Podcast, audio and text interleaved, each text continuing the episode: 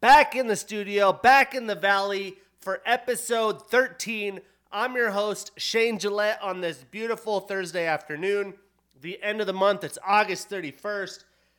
As it's the, you know, doesn't feel like it living in Phoenix, but entering the fall months of the year. Uh, exciting time. The NFL's coming back. Lots of MMA action, as you already know. And uh, yeah, it's great. I mean, coming back from Montana has definitely been a little bit of a heat shock. It was 115 for the first, first four days that I came back. And August in Montana was a lot cooler than I'm used to. Uh, I never remember many days under high 80s in August living there. And there's probably five days of around the 60 degree weather with some storms, which was great because it cleared the smoke, put out the fires. And then it was mid to high 80s the rest of the time. And uh, we spent a lot of time on the water in the lake. So coming back, uh, I've been dying. I've been living in the AC life. Uh, got my cold plunge coming back. Uh, never realized how much I loved the cold plunge until I didn't have it for a month. And just really the kind of cheat code like aspect that cold plunge brings to my day to day routine, my life. Uh, it's been a blessing, but trying to acclimate back in Arizona, Labor Day weekend, fantasy football drafts going on, uh, going to a Drake concert, Drake and 21 Savage next week. Super stoked about that. And then uh, we'll be heading to Vegas soon to see Steelers Raiders Sunday night football. That's going to be a ton of fun. Uh, and a few weeks after that, I head to LA to go watch Steelers Rams two new stadiums. It's a blessing. But enough of my life. Let's jump right into MMA as you know, these international cards haven't been stacked, but a fun little early card last weekend. The zombie retirement. We have the return of Thug Rose moving up to flyweight. I feel like not enough people are talking about it.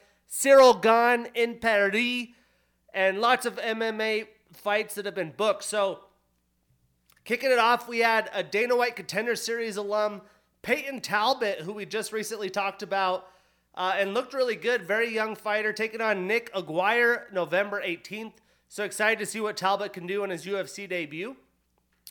We have Gabriel Bonfim and Nicolas Dalby November 4th. The young stud Gabriel taking on the the veteran who's on a high rise, so that should be a really great stylistic matchup. A lot on the line for Dalby.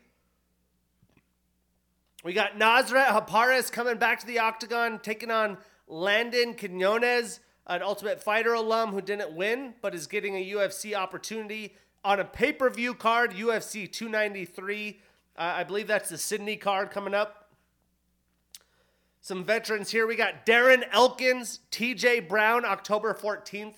Um, I would not expect that to be anything less than a straight banger as long as it lasts a very high quality fight in the women uh, w- women's MMA. We got Amanda Ribas, Luana Pinheiro, November 18th. A huge, huge bout for Ribas after the last loss. Really excited to see that one play out. And not the fight I was expecting, but excited to see this guy back in. We have Joe Pyfer, be like Joe, taking on Abdul Razak Al Hassan October 7th. Nothing against Abdul, but I was hoping a little bit higher up in the climb and the rankings. I doubt anyone wants to fight Joe, so an opportunity for him to keep the win stacked up.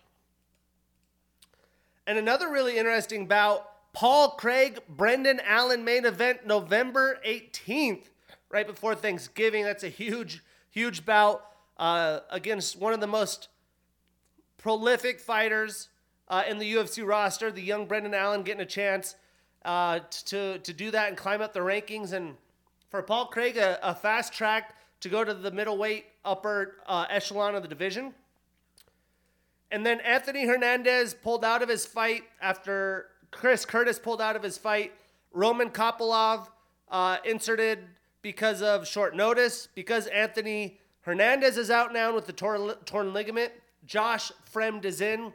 So we got Josh Fremd, Roman Kopylov after two guys have, have pulled out. And then this has been surfacing around the internet. We posted on Thursday Thoughts today at Boza TKO social media. Ronda Rousey open to UFC return at UFC 300. I mean, there's a lot of specifics, and you could almost say like uh, conspiracy theories about what's going down at UFC 300. I would not be shocked now that Ronda Rousey is a free agent if she came back.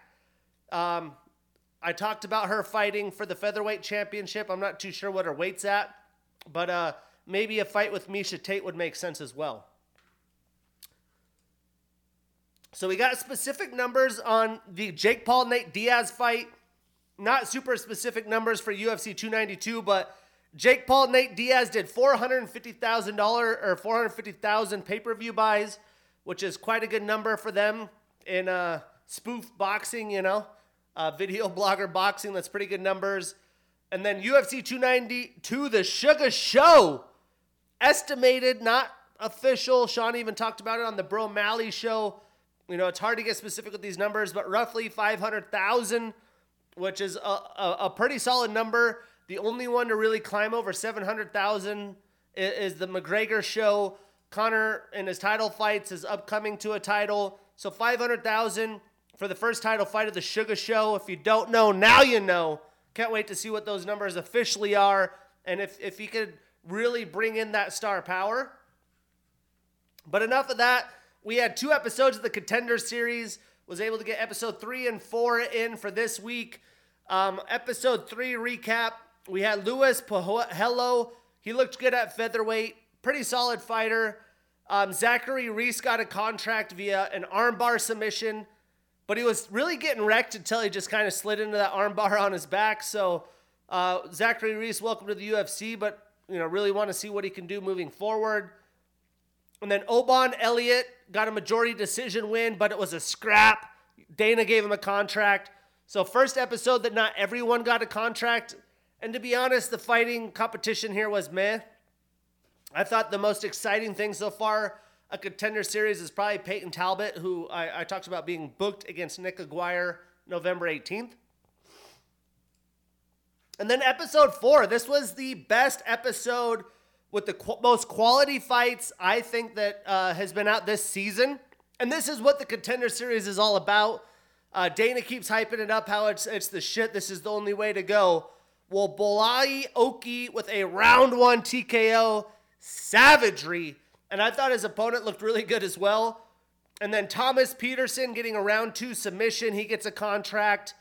And although this guy didn't get a contract, only 24 years old, Timothy Cuamba I thought he looked great.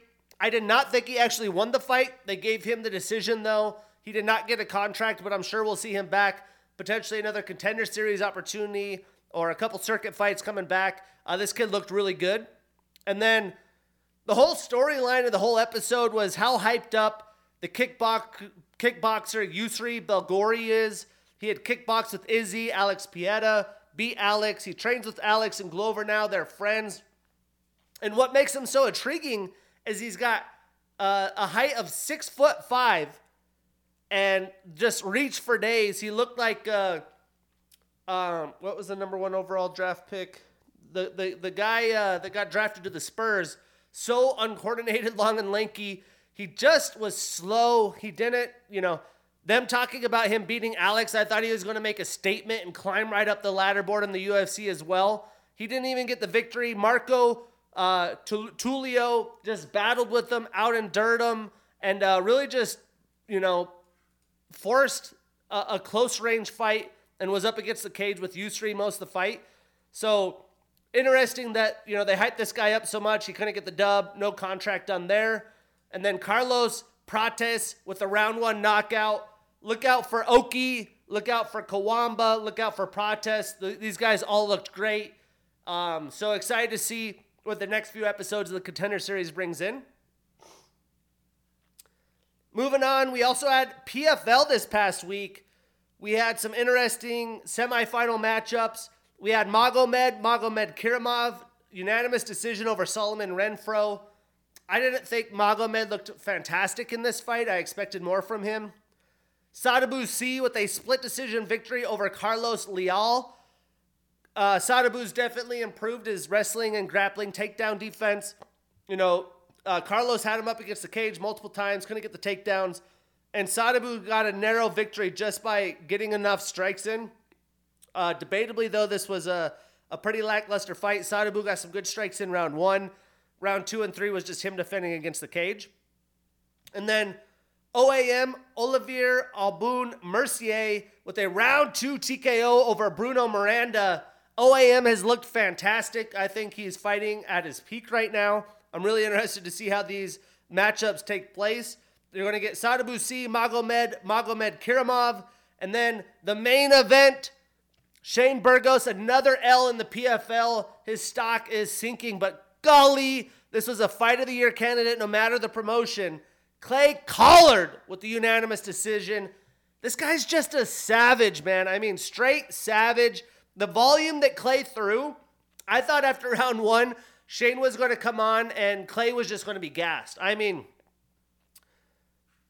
I don't have the ability to look up PFL strikes off the top of my head or how to, but I'm telling you, this guy threw over like 130 significant strikes in round one. Um, crazy, insane numbers. You know, that's like Max Holloway numbers, but he threw with a lot more effort and energy than Max Holloway typically does. And Shane, although he didn't throw as much, was sniping them. The leg kicks were brutal. Um, I thought as the, the fight went on, he should have stuck with the leg kicks a little more. But every time Shane was throwing good counters, good offense, he was landing. It's just Clay was overwhelming. He was like the Tasmanian devil up in Burgos's face. He said he kind of took this fight personal as much as he's done for the PFL. You know, ex UFC fighter himself. All it was was about the Shane Burgos side of things, especially him fighting um, in New York for the first time. He's a Jersey guy. Really impressed by Clay Collard, though. Way to be, you know, come in with the chip on your shoulder, be the dog, and get the job done. One hell of a scrap, back and forth, back and forth, big shots, big shots, almost knocked out, almost knocked out. I'm shocked that this went to a decision. It just shows the toughness of these dudes. And we've seen Shane in these fights many a times, as well as Clay. Shane's done it against Josh Emmett and many other guys. So um, glad that they could at least put on a high quality fight. OAM looks dangerous. It'll be interesting to see the finales for the million dollars in November. I believe it is in MSG. I saw that that might not be the case though. But going to the UFC, we had the UFC Fight Night Singapore card. I went six and three in picks. We up there, son. We're 80 and 50 with Boza TKOs, 13 episodes deep. We're plus 30. I mean, come on, that ain't bad. I would say if you're like plus 15, plus 20 at this point, you're pretty solid. 80 and 50, let's keep it going. Uh, some fights that we did not break down. JJ Aldrich got her first finish ever with a round two TKO over Liang Na. Uh, Billy Goff with the round one TKO, savage fight there. And Garrett Armfield with a round one TKO as well. But we're going to kick it off in the prelims, a fight I did get wrong. We had Michael Olek- with a round one TKO over Chidi Njokuani. Performance of the night, 50 G's. And this was well deserved as well. I mean, Chidi came in hot. He's got the long length advantage. He hits with power. Um, I thought he was going to get the finish. McCall was able to, to last the first probably two minute barrage. And then the rest of the round was all Oleksiejczuk. Um, he put on some power, devastating shots, had Chidi rocked up against the cage and got the finish. Um, statistically, Chidi landed 30 total and 29 significant strikes. He was 0 for 2 in takedown attempts. And McCall landed 54 total, 44 of those significant with a takedown himself.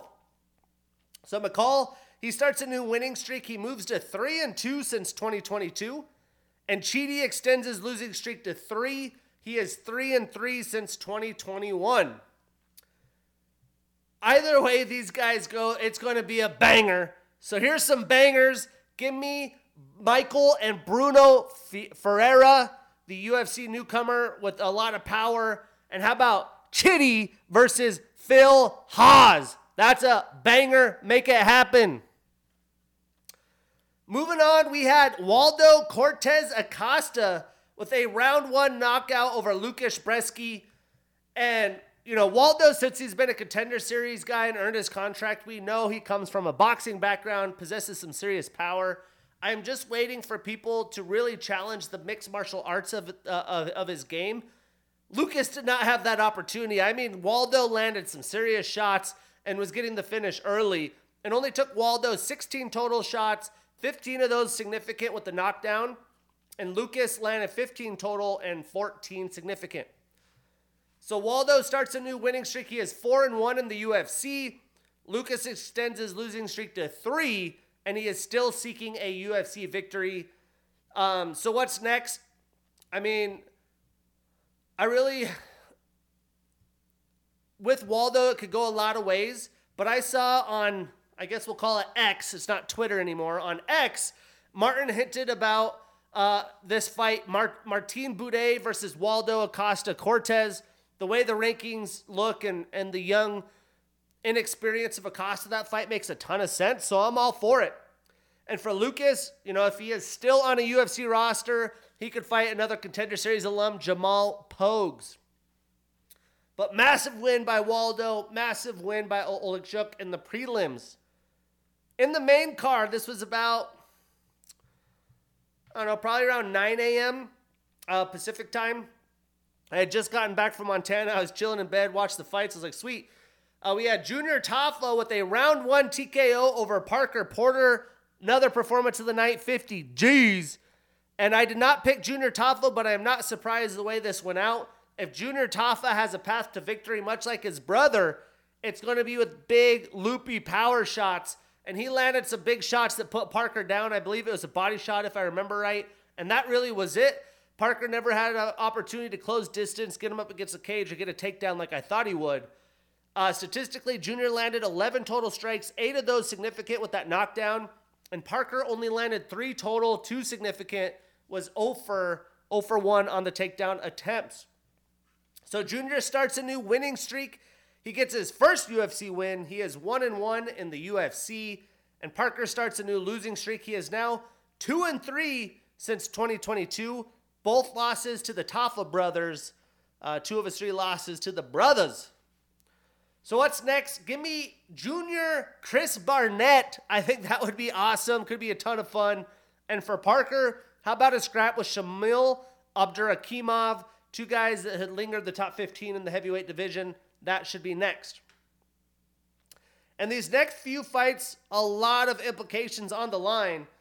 We had Erin Blanchfield with a unanimous decision over Taila Santos. And this was really going to be, this was like the Sean O'Malley Petr Yan fight. Let's really see what Erin can do, what her potential is. And I, I really wanted to see if she could strike with Taila And as well as as good as Taila's jiu-jitsu is and her grappling, could she just steamroll her like Erin has been doing the rest of the division? Well, I think we realize that Erin, although not super technical and advanced striking, she just lacks that experience. She can hang, and her grappling is is, is better. Um, not amazingly better. I mean, this was a tip for tap fight, uh, as it ended in a unanimous decision, but um, I was just very impressed. She pretty much checked all the boxes. She is going to be right in line for a title fight. You know, I'll talk about who she should match up with next here in a minute. Um, but I was impressed. Her gas tank, her durability, her her IQ and fight camp strategy. You know, her and her corner strategy here. Um, there, there wasn't a lot of success in takedowns. A lot of clinch game up against the cage. Reminds me a lot of um, Maycee Barber and her fight style. But statistically, Erin landed 119 total strikes. 61 of those were significant. She was 0 for 14 in takedown attempts, and Taila landed 94 total strikes, 55 of those significant. She was 0 for 3 on takedowns uh, herself. A lot of those takedown attempts were up against the cage, grab a single, didn't go. Maybe a trip, a sweep, couldn't go. Um, but Erin was able to land more strikes on the side of the cage that really made the difference. So, cold blooded Erin Blanchfield extends her winning streak to nine. She is 6 0 in the UFC. She moves up one spot in the rankings to number two. And Taila extends her losing streak to two. She has not won since November of 2021. She stays at four in the rankings. So I know Erin asked for a title fight in her post fight interview. I don't think the UFC needs to rush her. She's still young. I do think the winner of Manon Fiorot and Rose Namajunas this weekend, they're going to put on a show. The winner of that's going to get the next title shot this weekend. But Erin, you know, she could try to wait, you know, go to the gym, improve her game, or she could take on another test. How about Katlyn Chookagian, kind of the gatekeeper of the division, really high quality striker herself. I'm all for it. I, hopefully, Erin is as well. Um, but what a great performance by Erin, cold blooded Blanchfield. And then another fight I got wrong, but uh, the reason being makes a lot of sense. We had Giga Chikadze back in the octagon, unanimous decision over Alex Caceres.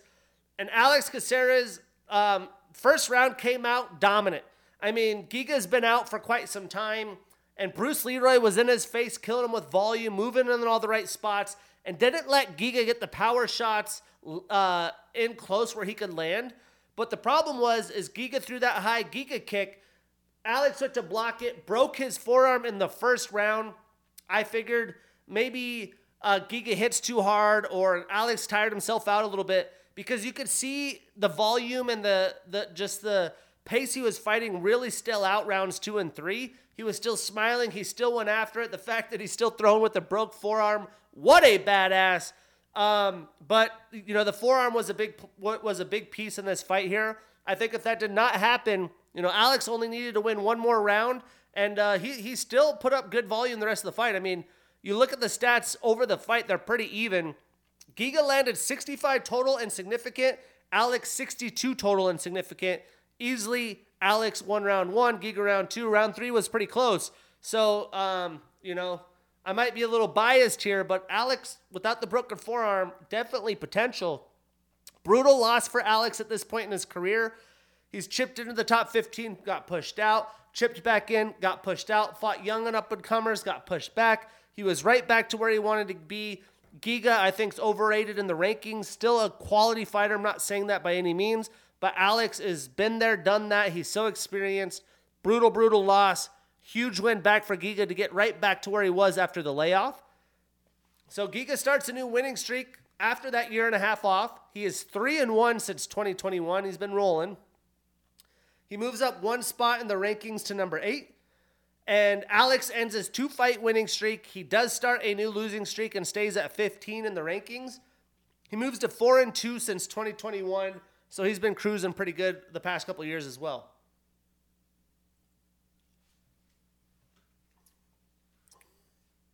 So what's next? Well, we talked about this on Matchmaker Monday, but give me Giga Chikadze and Josh Emmett. Josh Emmett a little bit higher up in him than him in the rankings, an experienced guy. Uh, I think that's a great stylistic matchup, a win-win for both guys. You know, Josh gets a win there. You know, he's right back to where he wants to be. And then for Alex, how about Damon Jackson? I think the, the pace these guys would put on, the kickboxing, that would be a ton of fun as well. You know, either of these guys fight, I'm tuning in. Uh, but great, great fight. Big win for Giga. Tough break. You know, no pun intended for Bruce Leroy.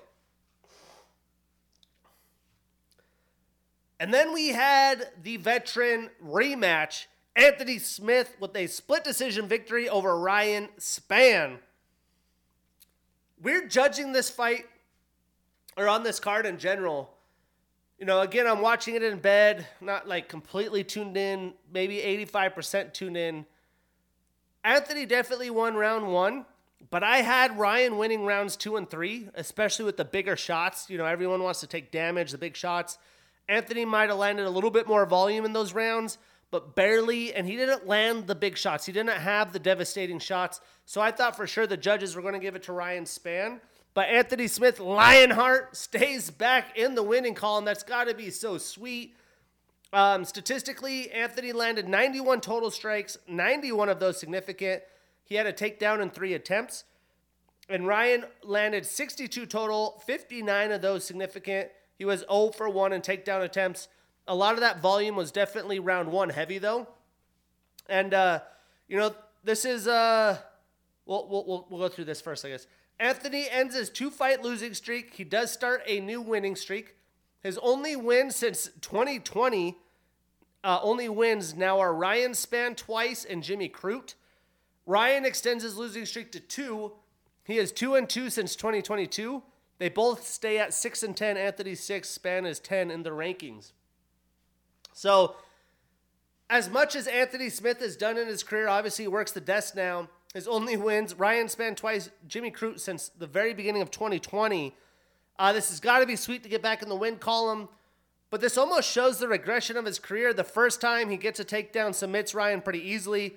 This time, the big difference maker was the huge, huge, I believe, right hand it was. It just swelled Anthony's eye completely shut. I mean, this thing was. They almost looked at calling the fight, but the bruise was above the eye where his eye could stay open. And, uh, you know, Anthony talked about not being able to see. He battled. He, he you know, when you're getting hit with a shot like that early round two, you have all of round two, round three after a round you just won. Some guys could easily crumble and lose that fight, but Anthony Smith fought back. He got the job done, did enough to get the victory, although I don't really agree with it. Um, but that's brutal. I mean, he came over a lot of adversity, and it's crazy how some of these shots, it just glanced, and that's all it takes. It wasn't even a flush hit. But the power that Superman Spann has is no freaking joke. But uh, great for Anthony. He's a legend of the sport. I think a fight with Nikita Krylov would make a lot of sense for Lion for Lionheart and for Ryan. How about another hard hitter, Alonzo Menifield? That's the fight to make. But this is all about the main event. I mean, the Max Holloway show, the Korean zombie. How about that walkout? I'm sure everyone saw it. It went viral. Um, they com- they they did it after the fight as well. Zombie, hey, hey. I fucking loved it. I love that song. I love the moment. I've been seeing the memes uh, on social media. It says UFC fans all week just sitting in their office singing the zombie song. But Max Holloway is a freaking stud, man. You know, yes, the Korean zombies in retirement mode. Yes, he said this might be his last stand, but he went out on his fucking sword. Round three just said, fuck it, if I'm going to do it, I'm not going to win a decision. I'm not going to outstrike Max tit for tat. I got to go for the kill shot. Max sat in the pocket, delivered a beautiful right hand, sat the zombie down. And it's not easy to knock out the Korean zombie. He's, you know, he, he's a legend of the sport. Of course, he was a little, little reckless there, but that's a big, big finish for Max. It just builds his confidence that much more, uh, especially after the Hawaii situation. I mean, there's a lot of storylines coming into the main event and uh, he had the power of Hawaii in his hands. Everyone calls him Pillow Hands Max Holloway. No more. Um, statistically, Max landed 75 total strikes and 75 significant. He did have a submission attempt and two knockdowns. Uh, Chan had 35 total strikes, 34 of those significant. He was 0 for 1 in takedown attempts. He did land some big counters. He did have a, a, a few moments. And with the power that the zombie has, you never know. I mean, there's always that chance but Max, if it was going to a decision, was on his way to cruising. The Korean zombie said, fuck it, let's go. And uh, Max landed the kill shot. So Max extends his winning streak to two. He hasn't lost to anyone since April of 2019. Um, hasn't lost to anyone since April of 2019 besides Dustin Poirier and Alexander Volkanovski. Uh, the Korean Zombie ends his career on a two fight losing streak. He's one in three since 2019.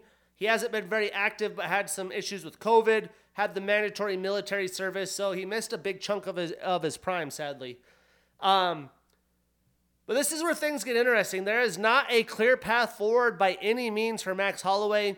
If there is a fighter that has the most question marks about like what the hell do we do with this guy, it's Max Holloway's 0 for 3 against Alexander the Great Volkanovski, the new UFC 5 EA Sports cover athlete. Um, in my mind, the only meaningful fight for Max, because he's pretty much swept everybody out, is Ilia Topuria. But it looks like Volk is trying to protect that prospect as Max has been eliminating all the dudes, the Arnold Allens of the world. Um, and with Aljo losing, obviously Aljo's not going to go up. I, d- I doubt Volk waits around to see what happens in this uh, Islam Charles Oliveira fight. You know, that would include another move up. So I'm assuming he's going to fight Ilia. So that kind of eliminates this for Max. And instead of beating up on, you know, the, the 10 to 15s of the featherweight division or the Young Bucks, why not do another OG fight, like a lightweight or catchweight bout? And I know RDA just went up again, but give me RDA, Rafael Dos Anjos, Max Holloway, an OG fight. They've never fought. I think that would be fantastic. That would be a fight that gets the juices going for both guys. There'll be storylines for days, and it's going to sell. So I talked about that on Matchmaker Monday. You know, you get a win here, let featherweight continue to shake out. You know, depending where Conor McGregor is and if he ever passes USADA and gets to fight again, if that Chandler Conor fight actually happens in probably January, maybe February, you have an opportunity to fight Conor again for a rematch. It'd be a shit ton of fun. I'm sure Conor would be down for that as well. So give me Max Holloway, give me RDA, and then um, for the Korean Zombie, again, fucking tip of the cap to you. One hell of a career. We'll never forget the the moment of him walking in and walking out to that song. Lots of cool feelings and emotions for the Korean Zombie in fucking Singapore, man. Talking about some overseas action, we're keeping it going this weekend. UFC Fight Night Paris. Prelims on ESPN Plus, main card on ESPN Plus, and it's not as early as Singapore, but the prelims 9:30 Pacific, 12:30 Pacific is the main card, or 12 o'clock Pacific is the main card start. And some fights we won't break down, but we have uh, Caolan Loughran, a Cage Warriors alum, taking on Giannis Gamori, a Brave alum. UFC debuts kicking off the main card. That should be a fantastic fight. But we're going in the prelims. Um, the card's gotten changed like six times. This was the opening fight. I didn't agree with it. It's the second fight now. But we got Farid Ferocious Basharat, the 26 year old fighter, undefeated, 10 and 0, taking on Kleydson KR Rodrigues, the 27 year old fighter with an 8 and 2 record. Now, this is a tremendous fight of two really young stud prospects. As of now, this is uh, really early in the card, so it's happening pretty early in the morning. Again, I don't agree with that. I think this is going to be a high paced, highly skilled striking back and forth affair that's just going to be fantastic to watch. So make sure to tune in early. If not, you can watch it back on ESPN Plus. But breaking it down, Farid is an undefeated fighter, 10 fight winning streak. He is 2 0 in the UFC. He's a contender series alum. Five of his 10 wins are via submission, and he does have a 4 inch reach advantage. Now, Kleydson, he trains out of Team Nogueira. He's on a one fight winning streak. He is a contender series and jungle fight alum and four of his eight wins are via knockout. Now, personally, I think Farid's just more well rounded, a little bit more technical than Kleydson. I think uh, he might try to mix in some grappling moments in this fight. And Kleydson's just very non traditional. He comes at you at weird angles. He's going to keep the gas on the pedal and just fucking go for it all three rounds. This is going to be fantastic. It's in the prelims, so I doubt it gets fight of the night, but it's going to be that quality of a fight. Um, I am taking the undefeated Farid Basharat. I am putting him on that parlay. We marking that ish down, and we getting that bread. Moving on in the main card. Again, not a super deep card. We got Volkan, No Time Ozdemir, 33 years old with an 18 and 7 record and the number 9 next to his name, taking on Bogdan Gustav Guskov, 30 years old with a 14 and 2 record. Now, Volkan was supposed to fight Azamat Murzakanov, but he pulled out. So he gets a guy in his prime. He's rolling, making his UFC debut, and boy, does he have power in his hands. Now, Volkan has a kickboxing style. He's an orthodox fighter. He trains out of Kill Cliff FC. He was a 2017 Breakthrough Fighter of the Year. He's on a one fight losing streak and is 1 and 2 since 20, uh, 2021, so hasn't been super active.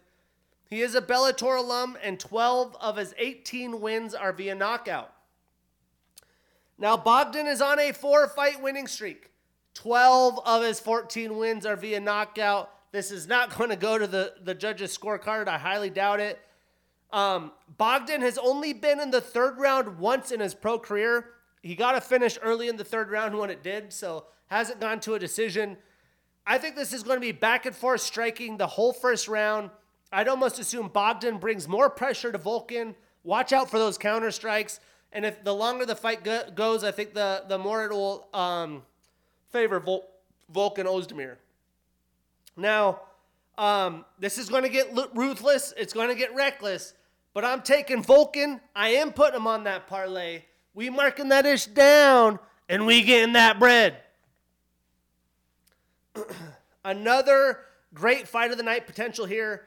We got Benoit God of War Saint Denis, the 27 year old fighter with an 11 and 1 record, taking on Thiago Moises, the 28 year old fighter with a 17 and 6 record. Again, fight of the night potential. Both men just on the edge of hitting their prime. When you have two young guys like this fighting in their primes, right on the edge of the top 15, especially Thiago, who's been there before, it means a lot because then you're fighting those young killers in the lightweight division. It's very deep. You want to move back in there, have that chance, and uh, a loss to each other kind of eliminates you from that opportunity. And uh, Benoit just fought in the last Paris card, and I believe it was a first round finish. So, breaking it down, Thiago has a BJJ background, obviously with the black belt. He's a southpaw fighter. He trains out of ATT. He's a contender series LFA and RFA alum. He is on a two fight winning streak, and eight of his 17 wins are via submission. Now, Benoit is a southpaw fighter as well. He's got a black belt in judo, a brown belt in BJJ. He is on a three fight winning streak. He's a Brave alum. Nine of his 11 wins are via submission, and he does have a two and a half inch reach advantage. Now, Benoit, he's on a very impressive run. Thiago, though, is so experienced at only 28 uh, in UFC competition. I think he's ready for a run in the lightweight division. He's got patient but powerful striking, great grappling ability, and Benoit has been reckless. It's been working for him. He's going to come in hot. I think Thiago's going to have to weather the storm, look for the counters, look to get him up against the cage, wear on him. I am betting on the underdog, Thiago Moises. I am putting him on that parlay. We marking that ish down, and we getting that bread. The dogs are coming to eat. Ho ho. Speaking of dogs, man, we got a dog right here. No, not enough people talking about her. We got Rose Thug Namajunas the 31 year old fighter with a 12 and 5 record and the number two next to her name, taking on Manon the Beast Fiorot. 33 years old with a 10 and 1 record and the number two next to her name. She's technically number two flyweight. Rose is number two strawweight. First fight in flyweight. Now, what's wild to me is that everything Rose has been through, she is two years younger than Manon. Manon was a stud prospect, came in, has really just beat the brakes off anyone and everyone, and still has not had a title shot. Both women, such highly skilled strikers. This is going to make for a very, very interesting fight. And I can't wait to see how Rose looks in the flyweight division. She's getting a thumper in her first bout. Breaking it down, Rose has black belts in karate, karate, taekwondo, and a brown belt in BJJ. She's the former strawweight champion with two successful title defenses um, and won her first time. So three title defenses, two on one run, one on another. Six of her last seven fights have been title fights. 31 years old, six of her last seven fights have been title fights, and no one's given her credit. Oh, the last fight against Carla Esparza, blah, blah, blah. I don't want to bring that fight back up. It was not fun to watch, but you got to beat the champ to be the champ. Carla did not beat the champ. She became the champ. It's just drama, man. But uh, she's tied with Zhang Weili for second most title fights in UFC women's strawweight division history with four. A woman that she's defeated twice, by the way. Three of her last five fights have been fight of the night or performance of the night. She's fucking Thug Rose. Put some respect on her name. She is tied with Amanda Lemos and Jessica Andrade for the most finishes in UFC women's strawweight division history with five. She is the first woman in UFC history to regain a championship title after losing it. She's about to do it again. She holds victories over three former UFC strawweight champions, Joanna Jędrzejczyk, Jessica Andrade, and Zhang Weili. She was the 2017 MMA Fighter of the Year, and she had the upset of the year against Joanna Jędrzejczyk. She's the 2021 Female Fighter of the Year, the 2017 Knockout of the Year against Joanna. She is an Invicta and Ultimate Fighter alum. She's on a one fight losing streak, and five of her 11 wins are via submission. Now, Manon is a southpaw fighter. She has a black belt in karate and a brown belt in BJJ. She is a Cage Warriors alum. She's on a 10 fight winning streak, and her only um, loss was her pro debut. She is 5 0 since in the UFC. Again, if anyone wants it more than any girl, it's going to be Manon in her prime. She's already at 33. She hasn't tasted a title shot yet and hasn't lost in the UFC. She's full of confidence. You could hear that in the interviews this week. Six of her 10 wins are via knockout. Again, you know, the storyline is how can Rose do in a division up? We see this with men all the time. There's going to be a difference. I think a lot of that's going to be the power. Manon's a power striker, man. Compared to her competition, she hits harder. I do believe she will have the power advantage in this fight. So Rose is going to have to be careful. But Rose is a sniper, boy. Uh, she mixes things so well in, in the course of a fight. I think Rose is going to win with volume. I think she's going to make the fight close distance. I think she's going to end up winning on the scorecards, but she's going to bring the fight to Manon. Manon typically brings the fight to her her opponents. And I wouldn't be surprised if Rose mixes in a little bit of grappling, some takedowns just to keep Manon guessing. But I think she's going to look to outstrike her and let the world remember that Thug Rose is fucking amazing. I am taking Thug Rose. Let me look. I think she's an underdog. I love when the dogs hit, you know what I'm saying? Plus 162. Hammer your money on Thug Rose. We're taking the underdog. The dogs are coming to eat. Hoo hoo. I'm putting her on that parlay. We marking that ish down and we getting that bread. Moving on to the main event. We got Ciryl Bon Gamin Gane, the 33 year old fighter with an 11 and 2 record and the number 2 next to his name, taking on Sergey Polar Bear Spivak, 28 years old, with a 16 and 3 record and the number 7 next to his name. Now, this is a clash of styles, a little bit different in the main event. It's really going to be interesting to see the mentality and how Ciryl shows up in front of the hometown crowd after his terrible outing against the GOAT, John Bones Jones. It's not easy to come back from losses like that. He didn't even get a fight like a minute. And Sergey, He's going to have a huge advantage with the grappling. That's why he is where he is. A win here for Sergey. He's right there on the, the cusp of a title shot. I think Ciryl is going to be prepared, though. I don't think he was prepared for what John did so early. I think he's going to show us the best version of himself in his prime, in the home crowd. I think he shows up, he shows out. When we break it down, Ciryl has a Muay Thai style. He trains out of the MMA factory. He is a former heavyweight interim champion. Two of his last four fights have been fight of the night or performance of the night. Guy's a stud, man. 2021 breakthrough fighter of the year. He's on a one fight losing streak and is 4 and 2 since 2021. 5 of his 11 wins are via knockout, and he does have a 3-inch reach advantage in this fight. Now Sergey is an orthodox fighter. He's an Eagles alum. He's on a 3-fight winning streak. Seven of his 16 wins are via knockout, seven via submission. So 14 of his 16 wins are via finish, and two of his three losses are via knockout. Watch out for those knees. I think Ciryl is going to put on a display like the Sugar Show did this past weekend. I think he moves too well and too much for Sergey to get a takedown.